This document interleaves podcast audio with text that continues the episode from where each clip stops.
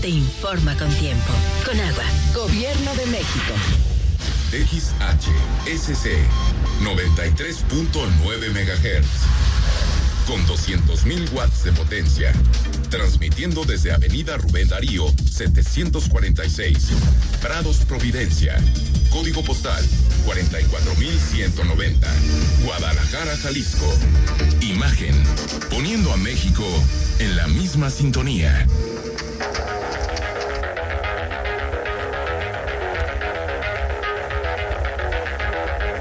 Escuchas imagen. Escuchas Imagen Radio. Escucha Imagen Jalisco. Con Enrique Tucent. De 8 a 9 de la noche. 93.9 FM. Imagenguadalajara.mx. Imagen. Más fuertes que nunca. Twitter. Arroba Imagen Radio GDL. Imagen. Más fuertes que nunca. 8 de la noche con un minuto. Gracias por estar con nosotros. Como todos los días en Imagen Jalisco. Hoy es 19 de noviembre. Se nos está yendo este jueves y tenemos muchísima información. Más adelante hablaremos de la reforma al Poder Judicial que promueve el presidente de la República. Hablaremos también con el secretario del Trabajo, debate sobre outsourcing esta eh, semana y toda la información aquí en Imagen Jalisco. El tema de la semana es sin duda Cienfuegos. La liberación de eh, el ex titular de la Defensa Nacional, Salvador Cienfuegos quien llegó a Estados Unidos parecía que llegaba para quedarse un buen rato en la Unión Americana y sin embargo, desde ayer el anuncio, desde el, ¿cuál ayer? Desde el martes el anuncio que Cienfuegos regresaba a México y regresó en avión privado con todos los lujos, compareció 15 minutos ante una jueza y se acabó. El presidente López Obrador rechazó que exista o que haya existido una intervención de parte de la presidencia. Recalcó que no habrá impunidad. Que eh, no hay impunidad eh, para nadie y al mismo tiempo no vamos a permitir en ningún caso que se fabriquen delitos. Ahora están diciendo de que amenazamos con expulsar a los eh, agentes de corporaciones ¿sí? extranjeras. No amenazamos a nadie. Lo único que hicimos fue, eh, por la vía diplomática, expresar nuestra inconformidad y nos entendieron muy bien. No habrá impunidad, dice el presidente. Bueno, hay que, hay que ver si es cierto.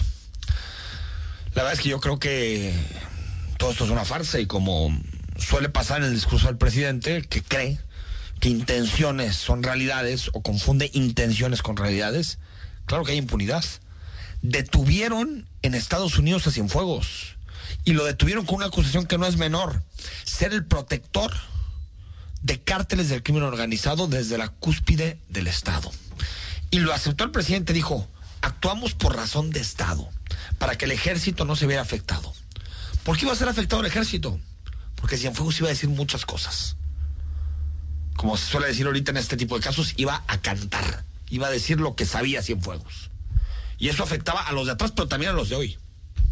Entonces López Obrador dijo, mejor que venga para acá. Y ahora ya vamos entendiendo por qué esto de, de no reconocer a Biden, todo este tipo de actitudes. Pues claro, era en defensa propia. Y dice, no, no vamos a permitir que se fabriquen delitos. O sea, aparte ya hasta abogado defensor de Cienfuegos. No le vayan a fabricar delitos a este hombre como si fuera hijo de cualquier vecino, el exsecretario de la Defensa Nacional.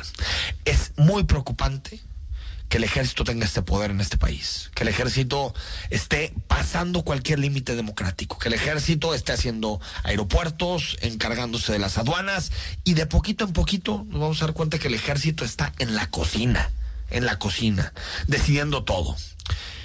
¿Y usted sabe qué pasa en América Latina cuando el ejército juega ese papel? Que voltea a ver al Cono Sur. Ejércitos empoderados que se ponen por encima del poder civil. Esa es la diferencia entre una sociedad militarizada y una sociedad civil. ¿Quién tiene el poder?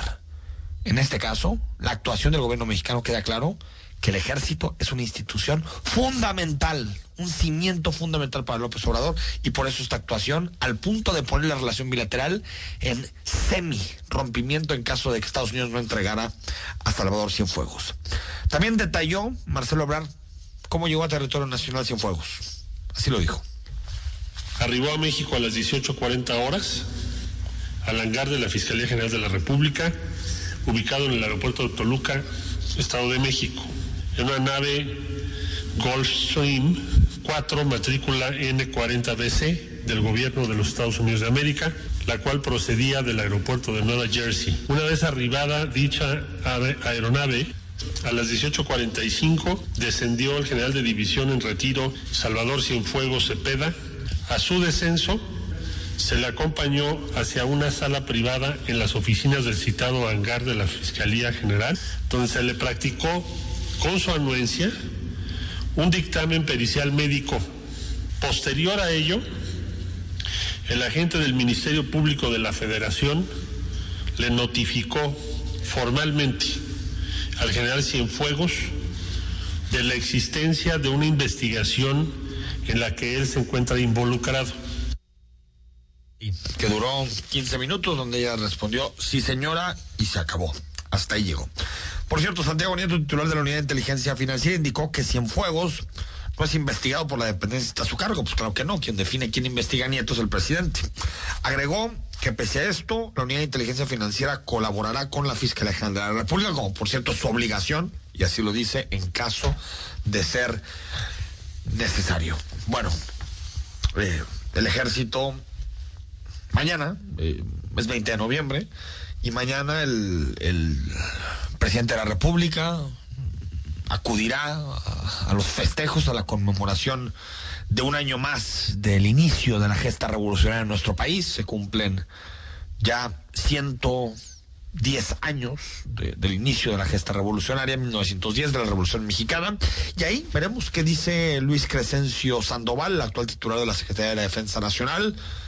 Veremos qué, qué señala eh, el único orador de la ceremonia va a ser él, el titular de la Secretaría de la Defensa Nacional y ya podemos ir adelantando que va a hablar de la solidez de las Fuerzas Armadas, que no es cierto, que, que Cienfuegos nunca estuvo involucrado en un caso de protección a los delincuentes, a los criminales.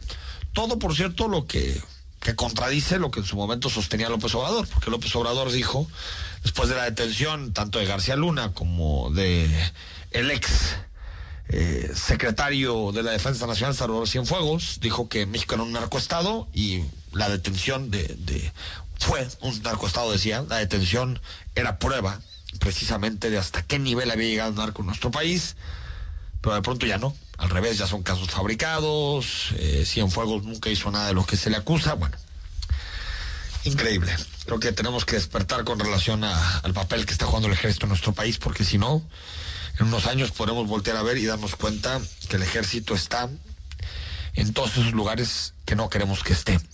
Porque la civilización es precisamente eso, pasar de las armas al poder civil. Y el ejército en México está empoderando de una forma muy preocupante. Polémica abierta en Jalisco por las vías panamericanas, porque fue eh, Iván Argüelles al Congreso. Iván Argüelles es el director del Instituto de Pensiones del Estado de Jalisco. Fue y reconoció que a pesar de no tener habitabilidad, las vías panamericanas ya se están vendiendo. En cuanto a las vías panamericanas, en septiembre del año pasado, en este mismo edificio, comparecimos para informar del fideicomiso que se constituyó en julio del año pasado y actualmente las vías están en manos de los particulares y ya se están comercializando eh, las unidades para eh, que le empiecen a pagar al Instituto de Pensiones del Estado. El alcalde Pablo Lemos respondió que, pues, allá quien quiera decidir comprar un departamento de las vías panamericanas, porque él no va a entregar la habitabilidad incurrirían en un alto riesgo debido al que no, al no haber habitabilidad de la Villa Panamericana, no les podrían escriturar esos departamentos que les vendan. Y entonces su dinero estaría en el lomo de un venado, estaría verdaderamente en una situación de riesgo. Nosotros no hemos dado ningún permiso de preventa. Bueno, estaría en el lomo de un venado, pero recordemos cuál es eh, la, extensión del, del gobierno de, de, Lemus. Lemus concluye el próximo septiembre, septiembre, último día de septiembre de 2021, no se puede reelegir y llegar otro alcalde. Yo creo que a lo que está jugando la administración de Enrique Alfaro es que el nuevo presidente municipal dé la habitabilidad y por lo tanto estos acuerdos que ya están haciendo para capitalizar al Instituto de Pensiones del Estado de Jalisco, pues puedan llegar a tener una buena conclusión. Lo que resulta difícil de explicar es que dos políticos, Enrique Alfaro y Pablo Lemus, del mismo partido, no se puedan poner de acuerdo en un proyecto determinado de las vías panamericanas. A ver, ¿qué se va a hacer con las vías? Eh, si partimos del hecho de que lo mejor no es tumbarlas, que hay quien diría, va, hay que tumbarlas, porque el respeto al medio ambiente es más importante que la inversión que se hizo. Y yo respeto profundamente esa opinión. Pero si partimos del hecho de que ambas partes desechan la posibilidad de tumbarlas, ¿por qué no se pueden poner de acuerdo en un nivel de densidad? ¿Cuántos departamentos se podrían hacer? Eh, si existen o no áreas verdes, si puede ser o no sustentable con el medio ambiente. Es decir, es posible el acuerdo, es posible llegar a un acuerdo y me parece que eh, hasta, hasta cierto punto eh, sería un buen mensaje que tanto el alcalde de Zapopan como el gobernador se pusieran poner de acuerdo en este tema. El que sea, la decisión que sea, el escenario que sea.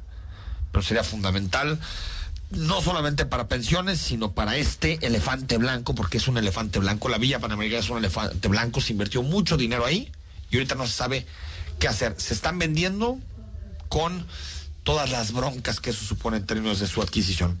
Bueno, México ya pasó los 100 mil casos de, de, coronavirus, lo hizo desde ayer en la noche, y con las 576 que se agregan hoy, ya estamos por encima en nuestro país de 100 mil muertos. Y los casos, un millón diecinueve mil quinientos cuarenta y tres.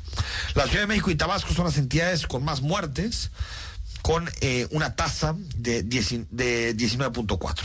México es el país con más muertes de personal de salud, especialmente la Ciudad de México, el Estado de México, Veracruz, Puebla y Tabasco. Nueve de cada 20 decesos por COVID fueron en un hospital. De ellos, 64% fueron entubados. A pesar de que México pasó el millón de contagios y esta semana supera las 100 mil muertes, el secretario de Salud dice que la epidemia está controlada.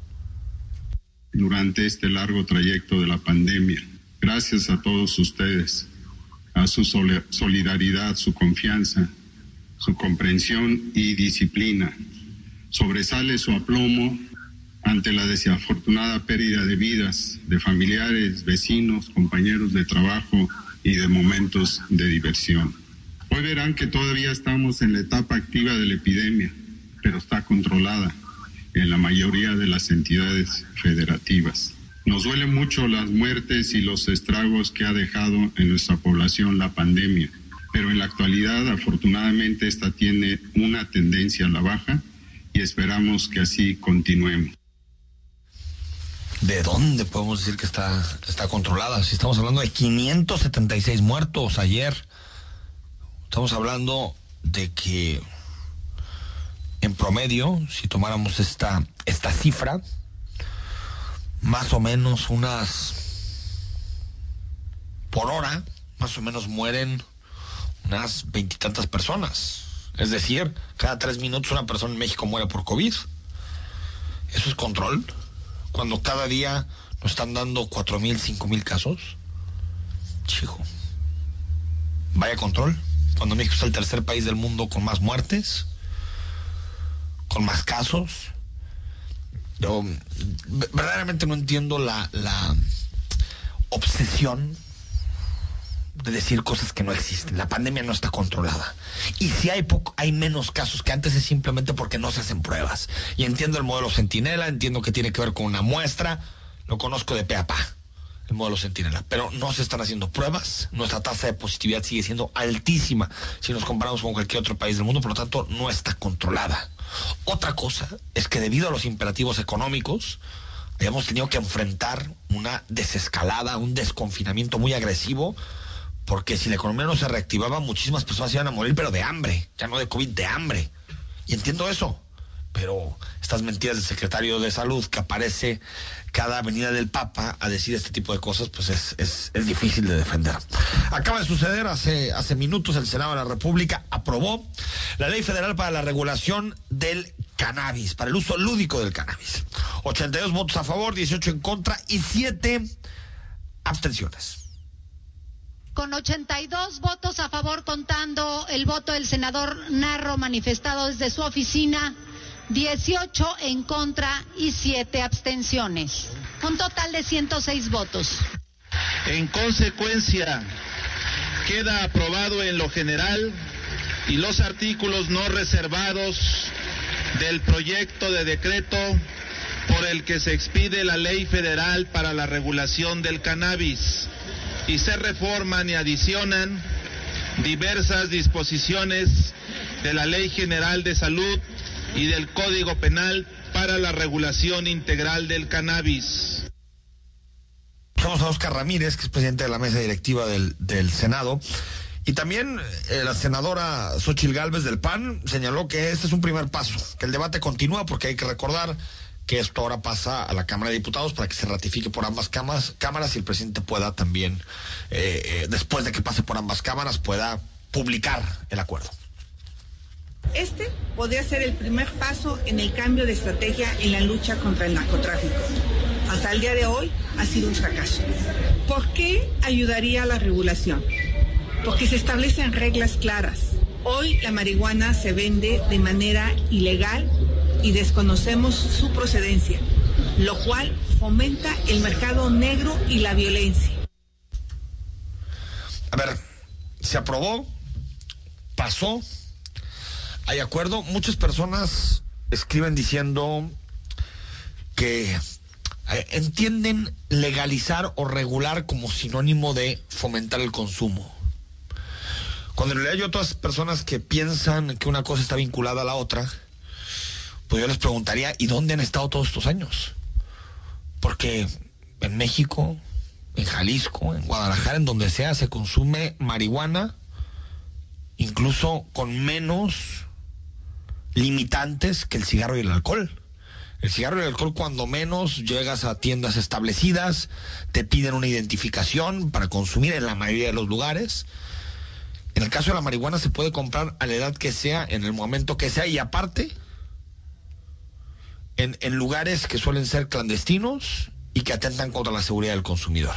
Es decir, la marihuana ya se consume, ya se consume. El hecho de que se regule no significa que se vaya a empezar a, consumir. La marihuana en este momento se consume y la consumen muchas personas. Ahora, el debate es, ¿esto se tiene que atender con información, con inversión de salud o con cárceles? O sea, hay que meter a la gente que consume marihuana en la cárcel o mejor, hay que buscar atender los efectos de la marihuana, como por cierto generan otros vicios, el tabaco y el alcohol, incluso peores. No hay investigación en el mundo que diga que la marihuana provoca más daño que el alcohol, ni una sola, ni que el cigarro. Pero como son drogas que ya las socializamos y que las vemos todos los días, nos parece normal. Y la marihuana, qué escándalo la marihuana. A mí me ha tocado ir a dos o tres países que ya han regulado exitosamente la cannabis, Holanda, por ejemplo, o, Canadá.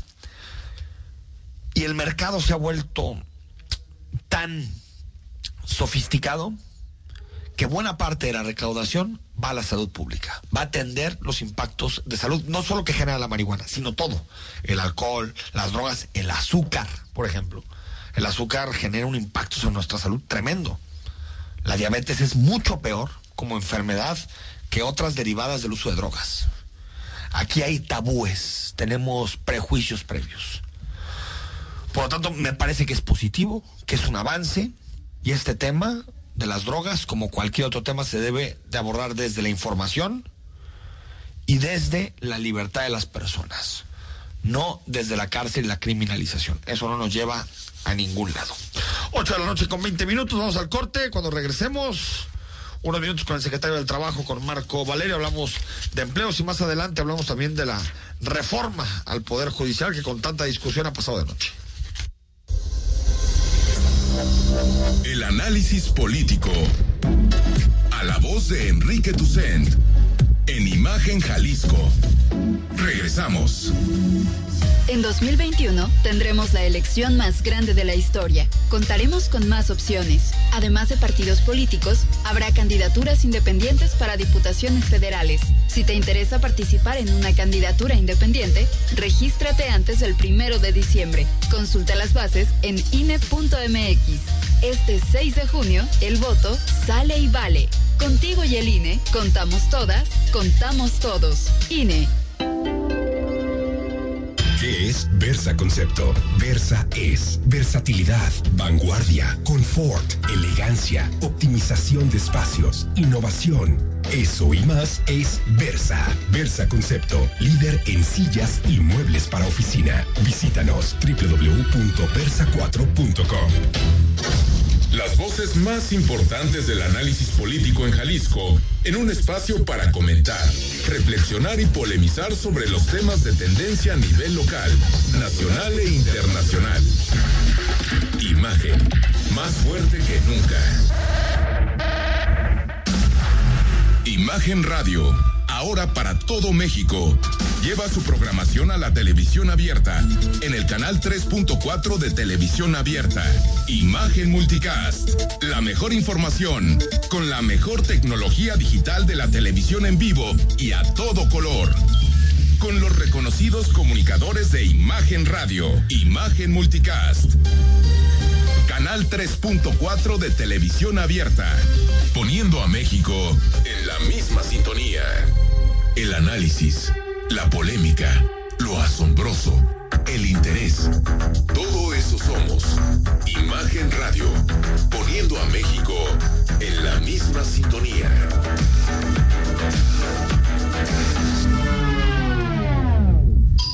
Estás escuchando Imagen Jalisco con Enrique Tucen. El Edén, una comunidad paradisiaca ubicada al sur de la ciudad, donde podrás construir la casa de tus sueños con la mayor plusvalía. Reventa de terrenos desde 170 metros. Disfruta una vida más plena, cerca de todo lo esencial en un entorno natural. El Edén, oasis urbano, una creación de tierra y armonía. 1661-1667. Eledenresidencial.mx. El Edén vive en la zona de más plusvalía. Gran preventa de terrenos. Presenta. Facebook. Imagen Radio Guadalajara. Imagen más fuertes que nunca. Bueno, ya, ya, es jueves en- ya es jueves por la noche. Se vale echarnos un tequilita y recordar, pues, lo orgullosos que estamos del tequila, que seguramente cuando viajamos por el mundo, una de las primeras cosas que nos reconocen como mexicanos es precisamente este ícono de nuestra cultura. Ya son 26 años en donde el Consejo Regular del Tequila ha conformado un equipo muy completo para impulsar la competitividad y posicionar el tequila en 120 países. Es decir, en este momento el tequila llega a 120 países, cumpliendo con estándares de calidad y con ello combatiendo la pobreza en Jalisco y reduciendo la brecha de desigualdad.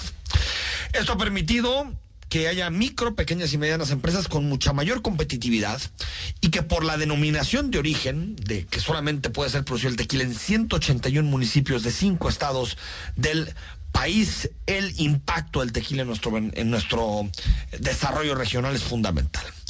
Esta bebida que hemos heredado vive hoy un gran momento de expansión y reconocimiento internacional. Consolida su pasado y proyecta su futuro. ¿Quieres más información sobre la bebida nacional? Acércate al Consejo Regulador del Tequila porque recuerda, yo soy mexicano o mexicana y el tequila es mi orgullo. Bueno, eh, sabemos que hay distintos desafíos que marca la pandemia, el COVID. Uno de ellos es la salud, que ahorita hablábamos de que en México ya llegamos a 100 mil muertos, pero el secretario de Salud Alcozar dice que, todo está bajo control, que, que, no, no, no, no, hay que, no hay que generar alarma eh, eh, sin ningún objetivo. Y bueno, otro de los desafíos es el tema económico. ¿Cómo le hacemos para que mientras llega la vacuna, pues podamos trabajar, emplearnos y que la economía no se hunda más de lo que ya está, lamentablemente. Marco Valerio, secretario del Trabajo, ¿cómo estás? Enrique, buenas noches, buenas noches al auditorio. Eh, muy contento de poder estar aquí con usted. Muchas gracias. Oye, bueno, creo que van, van las cosas un poco mejor de lo que tal vez en marzo o abril que conversábamos, veíamos cómo se paraba la economía y decíamos, la destrucción de empleo la vamos a recuperar en 2023, 2024, pero la tendencia de, de eh, digamos, de que los empleos vuelvan eh, ha sido mejor, tal vez, ¿no? De lo que, de lo que, de la expectativa que teníamos. Al menos en Jalisco. ¿eh? Ayer, como tú sabes, estuve con los diputados presentando el tema de la glosa y les decía que prácticamente vamos a ser la única entidad en el país que los empleos perdidos por el tema de COVID los podamos recuperar en el mismo año que se generó el COVID. O sea, este. Eh, claro. Eh, estamos prácticamente a 24 mil empleos de recuperar, es decir, nos resta el 1%. En el mundo se proyectó la pérdida en promedio del 11.5. De todos los empleos del mundo. Del mundo. O sea, uno de cada diez desapareció. Hay estados en la República que están proyectando recuperar los empleos perdidos en tres o cuatro años. Hay países en el mundo que están proyectándolo en siete años. Jalisco en el mismo año del COVID los va a recuperar y si no va a estar muy cercano de hacerlo. Eh, faltan los números eh, de noviembre, pero el último trimestre nos marca una dinámica muy importante. Prácticamente recuperar 45.600 empleos. Eso representa una fórmula que en sí mismo los números dan el resultado. Una fórmula que se planteó de manera tripartita. Gobierno, con una política pública eh, muy clara, empresarios y por supuesto también el sector obrero. Sindicatos, ¿no? Sí. Eh, en el país hay empresas que han optado por Jalisco para invertir. Ha sido un año histórico en materia de inversión local y extranjera, que eso... Eh, o sea, histórico me dices más que los años anteriores. Sin duda. ¿A pesar de la pandemia? A pesar de la pandemia. ¿Hay más gente que invirtió en Jalisco en 2020 que en 2019? Sí. Eh, y eso representa una circunstancia de dos, de dos eh, parámetros. Uno, la contención. Sabíamos que se iban a perder empleos, se hizo un programa en todo el gabinete económico y lo planteamos de una manera muy particular. Al principio la federación decía que estábamos eh, generando circunstancias que no eran positivas. Bueno, al paso del tiempo, la misma federación optó por seguir la misma dinámica que Jalisco, que era generar convenios entre el empleador y el empleado, donde decíamos, oye, eh, no tengo el dinero, quiero que sigas trabajando conmigo, vamos buscando, vamos trabajando y, buscar en este proceso sui generis único, especial, que sigamos trabajando y que tú no tengas eh, por ningún motivo la incertidumbre patrimonial, pero por otro lado tampoco yo no tenga la incertidumbre de que tú me quieras demandar o que deje de tener tu prestación como capital humano dentro de mi empresa. Esa la conciliación. El empleador que dice, oye, tenemos que llegar a un acuerdo, nada más para que tengamos certidumbre los dos. Y el empleado que dice, bueno, a mí me gusta mi chamba, me quiero quedar aquí. Y no quiero, no quiero dejar de tener un ingreso quincenal o semanal. Ahora, entonces, vamos a tener para, para entenderte, Marco Vamos a acabar 2020 con los mismos empleos que terminamos 2019 en el global. Así empleos formales. Así estamos hablando. Así es. Ahora, aquí importa también la distribución, porque hablamos ayer con el presidente municipal de Guadalajara, Ismael Tol, nos decía que, por ejemplo, Guadalajara está generando empleos. Guadalajara está ayudando un poquito como a, a que no se hunda, ¿no? En la generación de empleos. En la agenda de la política pública se tuvieron que incorporar los municipios. Es decir, eh, redireccionar su presupuesto, que a lo mejor lo tenían destinado para otras cosas, para poder apoyar y poder generar. Acabamos de tener hace escasos 10 días eh, la primera feria virtual de empleos con Guadalajara. Nosotros fuimos el primer estado a nivel nacional que tuvimos una feria virtual de empleo a nivel nacional. Eh, y en Guadalajara nos fue muy bien. Eh, no deja de ser la capital, no deja de ser el espacio donde más eh, ciudadanos en Jalisco habitan. Pero también o trabajan, ¿no? Que, porque Guadalajara puede tener una población de un millón y medio de personas. Donde no radican, pero, sí operan. En Guadalajara, gobierno, todo eso, ¿no? Eh, Guadalajara lo entendió bien, lo platicaba con el, alcalde y lo he platicado en los meses eh, anteriores y decir que el municipio, si bien es cierto, su actividad ordinaria no le representaba una obligación constitucional de generar, eh, se involucraron en una agenda y bueno, lo festejo. Eh, Guadalajara lo tiene, al igual que otros municipios en el, eh, en el, en el estado, pero sí, efectivamente Guadalajara ha sido un tema. La realidad es de que, como te lo venía diciendo, eh, estamos siendo un ícono en políticas públicas, nos atrevimos, analizamos y bueno, hoy los números nos dan la oportunidad de decir, estamos listos, eh, Jalisco si bien es cierto, nadie estaba preparado para el tema de COVID, hoy estamos en una dinámica de entender que todo lo que se planteó desde una deuda, desde una redirección de presupuesto, desde proyectos de contención y proyectos de reactivación, nos dan la oportunidad de dar al final del año y el ejercicio un esquema exitoso para los jaliscienses. Sí, acabar con el mismo empleo que mencionaron me parece que es una excelente noticia y un buen inicio para 2021. O sea, pensar que 2021 no es recuperar eh, miles y miles de empleos que quedan ah, Hay estados que van a seguir en el primer semestre de 2021 todavía sufriendo pérdidas. Nosotros vamos a estar ya en una dinámica distinta. Y creo que hay algo más valioso, de Marco Valerio, que es en Jalisco se tomaron decisiones difíciles en materia de confinamiento en un principio la lógica nos diría que Jalisco, por haber tomado esas decisiones, íbamos a tener una destrucción de empleos mayor. Esto yo creo que habla muy bien, no solo del gobierno, sino también de los empresarios. Que muchos se agarraron porque era muy difícil en marzo o abril decir. Lo he dicho de frente. Es una fórmula tripartita. Es el gobierno tomando decisiones, pero también el empresariado eh, tomándolos como bandera propia y también el sector obrero en el entendido de que no es fácil. ¿Qué vivimos en, este confinamiento? El pago de la PTU, de la utilidad de los trabajadores en mayo, y que estamos a punto de vivir el pago del aguinaldo. O sea, temas que al final del día se reflejan y se traducen en dinero, pero que la fórmula nos da la oportunidad de entender que la conciliación, los convenios, el acuerdo, el diálogo entre las partes es más importante que circunstancias de otro tipo, ¿no? Dos o tres temas rápidos antes de despedir. El, el, primero, eh, surge cada año cuando, va el secretario del Trabajo del Congreso. El rezago, eh, los 100 mil, creo que te mencionó ahí, 100 mil expedientes rezagados en materia de conciliación laboral. ¿Cierto? ¿Mentira? A ver, ¿es cierto que existían? El gobernador, tú lo conoces, es un ingeniero, Enrique Alfaro es un ingeniero, me pidió que eh, existiera un método para valorar cada uno de los casos. De ahí, eh, ¿qué existió?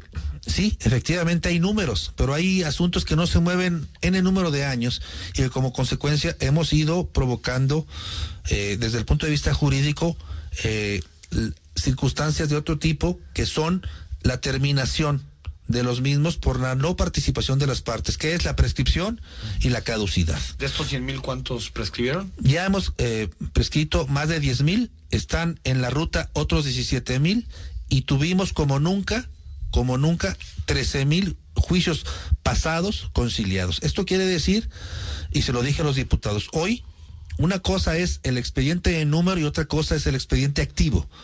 Eh, Jalisco va a iniciar eh, en enero con prácticamente 63 mil expedientes activos.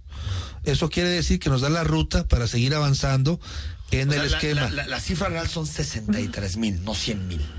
Sí, ya no están. O sea, 100 mil otros eh, prescribieron y ya, eh, por lo tanto, no están activos. Sobre el. A ver, hay mucha incertidumbre con el asunto del outsourcing. ¿Cómo va a quedar? A ver, hay que decirlo con todas sus letras. Esa figura es una figura mundial. No es un tema nacional. está regulado, está regulado. Pero, vamos, o sea, es decir, ya nadie va a poder subcontratar. Sería ilógico. Pero eso es la propuesta del presidente. Claro. O sea, porque pero, subcontratar es un servicio incluso. Nosotros somos un país. No fingir a un empleado para. Nosotros somos un país dentro de un mundo, de un esquema económico mundial. No se trata de buscar esa figura de la subcontratación para evitar pagar eh, cuotas obrero patronales del IMSS. No se trata de tener un contrato por dos o tres meses para no generar antigüedad. Eso yo también lo repruebo. Pero también es cierto que esa figura nos ayuda a eficientar esas dinámicas. ¿Qué sucede en una empresa que se dedica a hacer dulces y que solamente subcontrata su esquema de seguridad privada? Eso no puede dejar de existir. ¿Qué sucede? Incluso hasta la relación laboral es difícil con la gente de seguridad privada porque los tienen que rotar. es decir, son, e, es ilógico agarrar, como suele pasar con el gobierno federal, lamentablemente, agarrar la tijera y inventarte todo de golpe. Porque vas a crear un mercado negro. Estoy a favor de que se regule para evitar el tema. No, no es que. El asunto es que hay gente que le da la vuelta al outsourcing. Pero está regulado. Porque no hay, una no hay una concatenación de la figura jurídica fiscal con la figura laboral, con la figura del Infonavit, con la figura del IMSS. Ojalá entendamos que cada una de las áreas esté concatenada y entender en esa dinámica que si existiera de verdad una vinculación, una comunicación real entre estas autoridades sería más difícil. ¿A, qué, ¿A quiénes me refiero? Al SAT, al IMSS, al Infonavit y por supuesto a la del trabajo. No se, no se vale pagarle una cantidad y después registrarla con una cantidad menor en el IMSS, bla, bla, bla. Eh, estoy a favor de que se regule por el tema, pero no se trata tampoco de desmeritar una figura que permite ser más eficiente en los esquemas eh, eh, económicos. se abusó mucho, todavía se abusa mucho. Pero nos comentaba un abogado que estuvo aquí el martes, nos decía, de los 4.5 millones de personas subcontratadas, 2.9 millones están bajo un esquema que es ilegal. ¿Qué va a pasar con ese 2.9 millones si de golpe desaparece la figura? Se va a destruir empleo. O sea, a ver, habrá muchas personas que irán a la calle. No puedo seguir manteniendo este contrato. Lo puedo decir hoy, porque fue hace algunos meses que lo hice.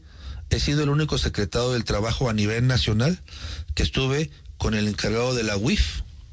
dijo, nunca ha, venido un secretario del Trabajo a plantearme esa inquietud. Jalisco lo hizo, lo platiqué con el gobernador. Nos interesa formar parte de la dinámica de eficientar, de fortalecer el tema de legalidad, pero también entender cuál es que el futuro. la inteligencia financiera se meta para ver hasta qué nivel penetró el. nosotros somos, nosotros somos la autoridad que puede decir si existió o no una subcontratación ilegal. Solamente nosotros.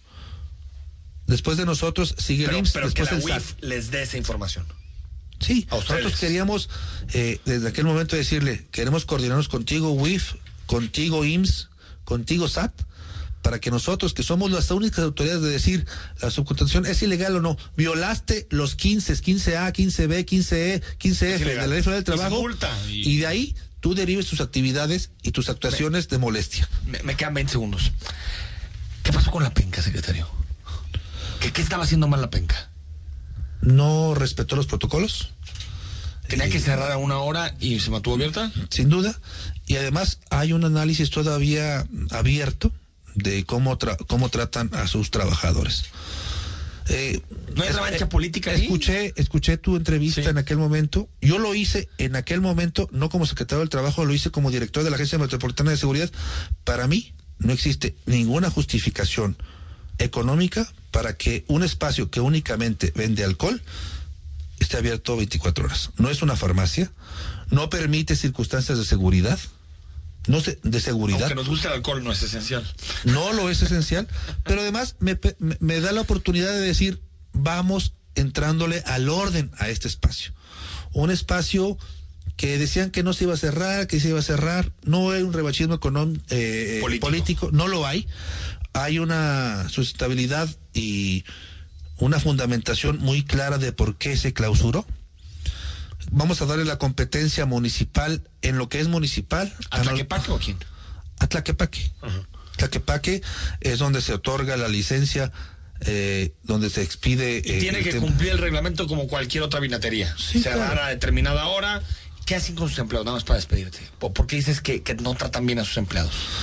Ah, no lo puedo decir presumimos que existió alguna violación, hemos pedido a sus representantes legales que nos acrediten cómo los contratan, cómo dan sus vacaciones, cómo dan sus circunstancias ¿Pero por reales. denuncia que les llegó?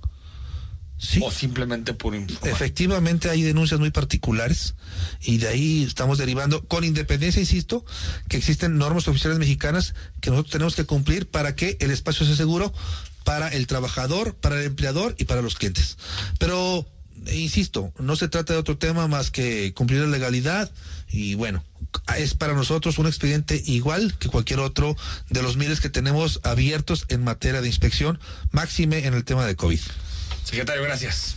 Eh, un abrazo, gracias por la oportunidad y bueno, seguir eh, eh, insistiendo que Jalisco estamos trabajando bien, nos va a ir bien, vamos a avanzar bien y por supuesto 2021 es un reto importante desde el punto de vista económico. Muchas gracias. Gracias. Al corte y hablamos sobre la reforma al Poder Judicial. El Edén, una creación de tierra y armonía, presentó El análisis político a la voz de Enrique Tucent en Imagen Jalisco. Regresamos. Bodega nueva en renta, 1500 metros cuadrados con 100 metros cuadrados de oficina, altura libre 12 metros, piso pulido, excelente ubicación por carretera Chapala y salida a Cajititlán a un paso de los parques industriales. Informes 3335 98 48 21 3335 98 48 21. Queremos conocer tu opinión. Envía un mensaje de texto a nuestra cuenta de WhatsApp 33 33 69 45 22. 33 33 69 45 22. Imagen más fuerte que nunca. Imagen Radio, ahora para todo México. Lleva su programación a la televisión abierta en el canal 3.4 de televisión abierta. Imagen Multicast, la mejor información con la mejor tecnología digital de la televisión en vivo y a todo color. Con los reconocidos comunicadores de Imagen Radio, Imagen Multicast. Canal 3.4 de televisión abierta, poniendo a México en la misma sintonía. Imagen. Sonido. Sintonía.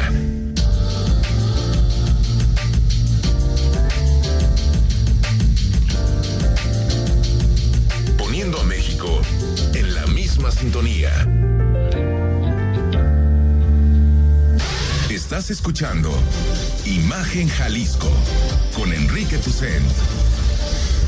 Es tu oportunidad de vivir en Soaré. Ven este buen fin y aprovecha las promociones exclusivas y regalos especiales que tenemos para ti en la compra de tu terreno. Soaré es vivir realmente la zona real. Paseos solares frente a Valle Real. Soaré.mx. Una creación de tierra y armonía. Suárez, nueva etapa de terrenos. Presenta. YouTube, Imagen Radio Guadalajara. Imagen, más fuertes que nunca.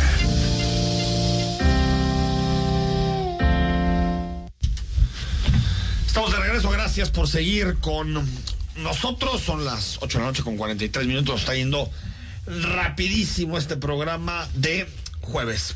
Bueno, Manuel Ayala, Ayala es abogado y, y queremos platicar con él de un tema que medio ha pasado de noche entre los Cienfuegos y el outsourcing y todo lo demás. Pues ha pasado un poquito de noche, que es la reforma del Poder Judicial. Manuel, ¿cómo estás? ¿Cómo te va? Muy bien, Enrique. ¿Y, tú? Muy bien, gracias por, por acompañarnos. Aquí este- estamos. Esta noche. Oye, bueno, ya está en, en, en comisiones, se está debatiendo en las Comisiones Unidas de Puntos Constitucionales y de Estudios Legislativos.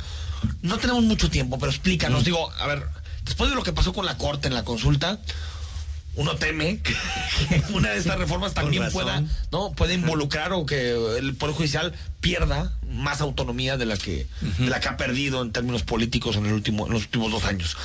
¿Va por ahí? ¿Cómo, cómo nos explicaría la reforma del Poder Judicial en general? Mira, eh, te lo explico así en términos muy sencillos. Eh, y si vieran los apuntes de Manuel Ayala. Sí, ¿verdad? Mi respeto, mi respeto es que entiendas eso. es Sí, mi respeto, mi respeto. Es bueno que me entiendo. Este, mira, Enrique, eh, se anunció como muy platillo, como una reforma del calado de la del 94 de Cedillo, pero en realidad no es eso. Este, está muy descafeinada en el ámbito eh, de lo social. Ajá, ajá. ¿Por qué? Porque si la vemos, eh, la reforma que está analizando el Senado, por cierto, sin tener en cuenta la opinión hasta ahorita de jueces, de magistrados, de los académicos, eh, han prometido ahí un parlamento abierto, pero se ha quedado solo en intenciones. Me parece que la semana que entra habrá dos días y, y ya para como reunir el trámite, el- ¿no? Pero aquí lo importante es que no se hacen cargo de los verdaderos temas eh, trascendentes de, de justicia. Lo que vemos en esta reforma es una cuestión procedimental. Se mejora un poquito el carácter de Tribunal Constitucional de la Corte, se le trata de descongestionar de asuntos de legalidad que le llegan para concentrarse en verdaderos temas De constitucionalidad y no tanto de última instancia. Exacto, eh, se dota a organismos autónomos locales de la capacidad de poder presentar controversias constitucionales, eso es algo favorable. Eh, pero luego se empiezan a meter cosas en la Constitución que ya se vienen haciendo con, reg- con reglamentación del propio Poder Judicial de la Federación. ¿Como qué? Como los defensores de oficio, o los defensores públicos, se les da el carácter ahí ya constitucionalmente de carrera, carrera de defensoría, se Como en reglamenta. Estados Unidos, ¿no? Exacto, sí. Pero es algo que ya llevábamos. O sea, Sí, de, de pues verdad, solamente se le da- un, un sesgo constitucional. Ese es el punto. Luego se le trata de dar un poco de autonomía o más autonomía al Instituto de la Judicatura Federal, que es el encargado de hacer los exámenes de oposición para poder Ser juez. designar a jueces de distrito. Esto es algo bueno, sin embargo, no es del todo bueno, porque si vemos la, la redacción, nada más se le da en el papel esa disque autonomía, pero sigue siendo un órgano que depende totalmente del Consejo de la Judicatura y por lo tanto pues, puede ser, sí, pero responde a presiones del Consejo de la Judicatura Federal, ¿no? Entonces, si de verdad queremos buenos exámenes, lo primero que debemos de hacer es dotarles de una verdadera autonomía al, al Instituto de la Judicatura Federal, que le cambian de nombre a Escuela eh, Judicial Federal. Eh, ¿Qué es lo, lo otro, otra cosa importante que yo veo aquí? Es que se da una reglamentación para que los jueces y magistrados puedan nombrar a sus funcionarios, a sus secretarios, por ejemplo. Ahí se establecen ciertas limitantes que creo que ahí sí es muy debatible porque un titular pues debe tener cierta autonomía para desi- designar eh, a quién le va a ayudar a hacer sentencias, ¿no? Es algo muy muy, Técnico, muy pues, técnico y que donde la confianza eh, debe de llevar un valor relevante. Lo que sí me parece correcto es que se le da un verdadero peso a la carrera judicial, se establece que va a haber exámenes para cualquier cargo en el Poder Judicial Federal, que eso se me hace correcto. Esto no es nuevo, ya tenemos exámenes para ser eh, miembro de la carrera judicial desde actuario en adelante, juez de distrito, este, obviamente, secretario de tribunal, secretario de juzgado, todos necesitan examen. Ahora lo novedoso es únicamente que también ya desde auxiliar, desde ser oficial judicial o oficial administrativo, ya se le, se le da eso. ¿Qué es lo que queda fuera y lo que queda pendiente, que es lo que más, importante que a mí me llama la atención? Es que no se está poniendo énfasis en la justicia local. La justicia local, eh, eh, si tú le preguntas a 10 litigantes afuera, lo ven como un procedimiento obligatorio para luego llegar al amparo a hacer justicia, ahí sí. Entonces, creo que lo importante aquí sería voltear a ver a la justicia local, mejorarla, y yo le llamo ahí que tendría que ser un proceso de socialización del derecho. Eh, ¿Cómo se logra esto de manera muy rápida? Pues haciendo mejores sentencias, para empezar, ¿no? Eh, eso es algo que, que se me hace un procedimiento, una Mejores manera. sentencias y más claras. ¿no? Exactamente, simplificarlas, hacerlas en un lenguaje sencillo y quitarle todas esas cuestiones de transcripciones y engorrosos y lenguaje Imposible saber qué dice que la no se sabe qué dice al final, ¿no? ¿no? Entonces, esos son los temas relevantes, pero eso no viene aquí. ¿Hay, ves algún riesgo o más bien tiene que ver porque por lo que te escuché es ju- judicial, más autonomía, de- algunos exámenes, eh, eh, dotar de mayor posibilidad de ser tribunal constitucional a la Corte? Defensores de oficio, pues no, no veo nada. No veo nada que nos deba preocupar. No, de preocupar no. Digo, faltan cosas como tú dices, la justicia local, simplificar, Exacto. socialización. Pero Lo, lo- lo que yo creo que sí le da un poquito más de fluidez al proceso federal, al, al juicio de amparo, a los procesos federales. Pero eso le sirve al órgano técnico, es decir, a los tribunales. Pero a la gente esto no le llega. ¿Y, y, y por qué para Saldívar era tan importante esto? Eh, exactamente, es una Es que pregunta. porque ¿no? Saldívar fue, Sí, la sí. sea, porque pues, uno dice, ah, debe de haber algo ahí Exactamente. fundamental, pero entonces no. Pero no, Bueno, la verdad no. ahorita como están las cosas, prefiero que no. Sí, ¿verdad? Aunque no sean buenas noticias, con que no sean no malas. haya con más eso- consultas y con- eso. Exacto, cosas de ese tipo. Manuel, te agradezco por haber venido a explicarnos. Gracias, gracias Enrique por la invitación. Vamos al corte y seguimos. Suare, nueva etapa de terrenos. Presentó el análisis político a la voz de Enrique Tucent en Imagen Jalisco Regresamos. Bodega nueva en renta, 1500 metros cuadrados con 100 metros cuadrados de oficina, altura libre 12 metros, piso pulido, excelente ubicación por carretera Chapala y salida a Cajititlán a un paso de los parques industriales. Informes 3335 98 48 21 3335 98 48 21. Compartimos micrófonos contigo. Mándanos una nota de voz de no más de 20 segundos al WhatsApp 33 33 69 45 22 y escuchamos su punto de vista durante el programa. Imagen, más fuerte que nunca. Mi papá ya estaba tendido en una cama a causa de la cirrosis hepática. Tomaba mucho. Cuando mi padre murió, ya nada más se incorporó y vomitó un pedazo de sangre que se ajustó y murió. Mi hermano Martín murió a causa de las drogas y el alcoholismo. No te tenías que morir, primero mi papá y luego tú. Resultado del alcohol me quitó las personas que más amé en la vida, las hizo sufrir.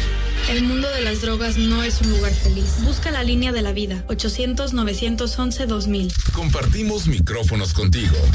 Mándanos una nota de voz de no más de 20 segundos al WhatsApp 33 33 69 45 22. Escucharemos tu punto de vista durante el programa.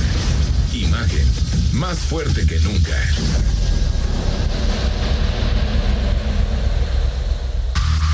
Imagen. Sonido. Sintonía. Nuestro sonido es Imagen Radio.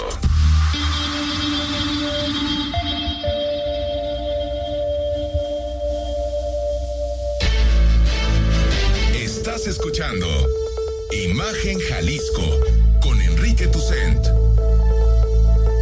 Buen fin está en Capital Norte, en Comunidad de Vida. Aproveche los descuentos especiales en terrenos, casas, departamentos, locales comerciales y macrolotes. Capital Norte, lo mejor para vivir o invertir en Zapopan, por Avenida Ángel Leaño, 3324 44 66 61. Capitalnorte.com. Capital Norte, lo más grande para invertir en Zapopan. Capitalnorte.com presenta Instagram Arroba Imagen Radio GDL. Imagen. Más fuertes que nunca. Es jueves y platicamos con nuestros amigos de Capital Norte. Con Luis Salazar Kelliker, que es director comercial de Grupo Guía. Luis, ¿cómo estás? ¿Cómo estás, Enrique? Muchísimo gusto eh, en estar aquí otra vez contigo y con tu auditorio. Un placer. A ver, platícanos, ¿cómo defines Capital Norte?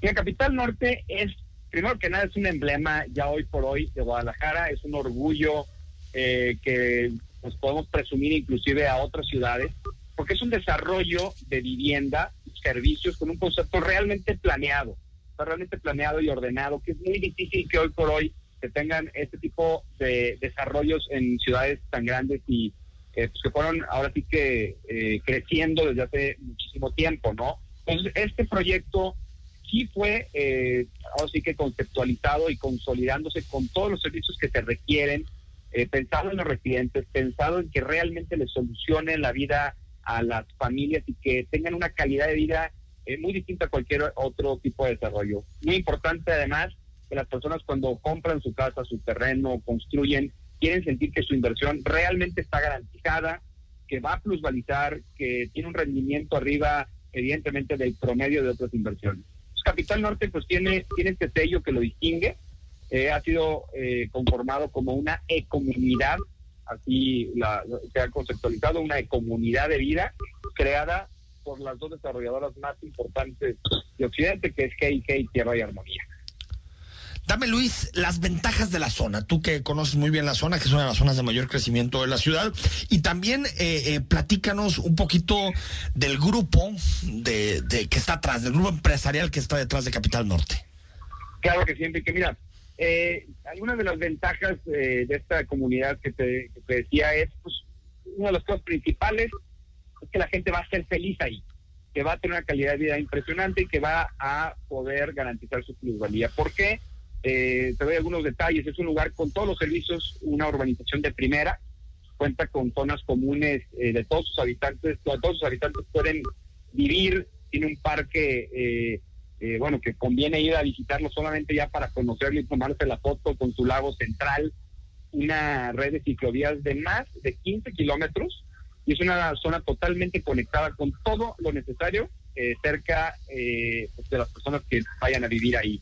Es una ubicación pues, realmente privilegiada, está, eh, está como decía, está, está, cerca de Periférico y Avenida Tejistán. Tenemos rutas de acceso por, por Ángel Año, por Avenida Guadalajara y por el Boulevard Valle Imperial. Estamos, por decir algunas referencias, a 15 minutos de Andares, a 12 minutos del TEC, a menos de 10 minutos del, del auditorio eh, Telmex, ¿no? Y bueno, Heike y Tierra de Armonía han sido, eh, son, bueno, son empresas zapatías, orgullosamente zapatías, que han sido acreedoras de muchísimos eh, premios y que dan eh, respaldo y garantía a la inversión para la tranquilidad del inversionista y para que el comprador realmente, o también el constructor este, o el, el, cliente final, eh, se sienta con esa seguridad de que va a tener todo con muchísima calidad.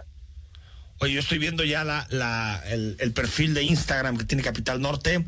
Ahí viene todo, vienen fotografías, está, está muy padre, puedes mandar mensaje, todo, llamar. Pero si alguien quiere otro, otra forma de contacto, te quiere buscar, Luis está interesado en invertir, en desarrollar, en hacer su casa en, en Capital Norte, ¿cómo, cómo, ¿cómo los ubica? ¿Cómo llega con ustedes?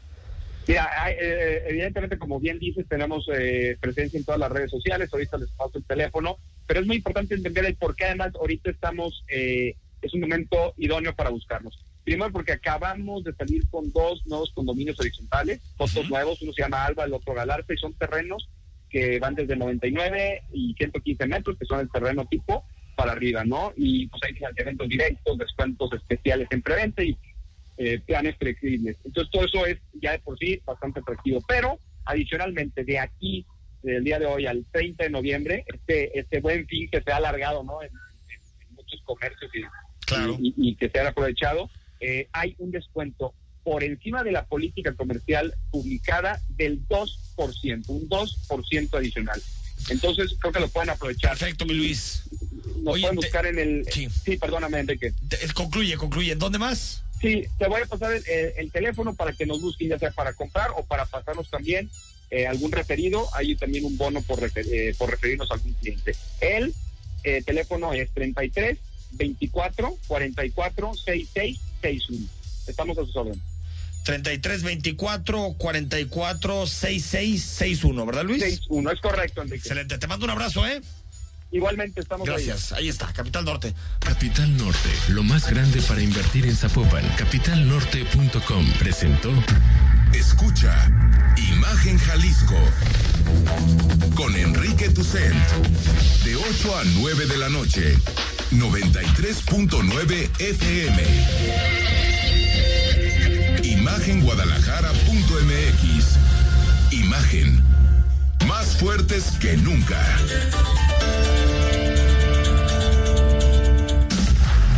Imagen Radio, ahora para todo México. Lleva su programación a la televisión abierta, en el canal 3.4 de televisión abierta.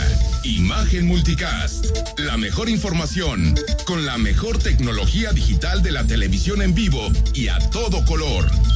Con los reconocidos comunicadores de Imagen Radio, Imagen Multicast.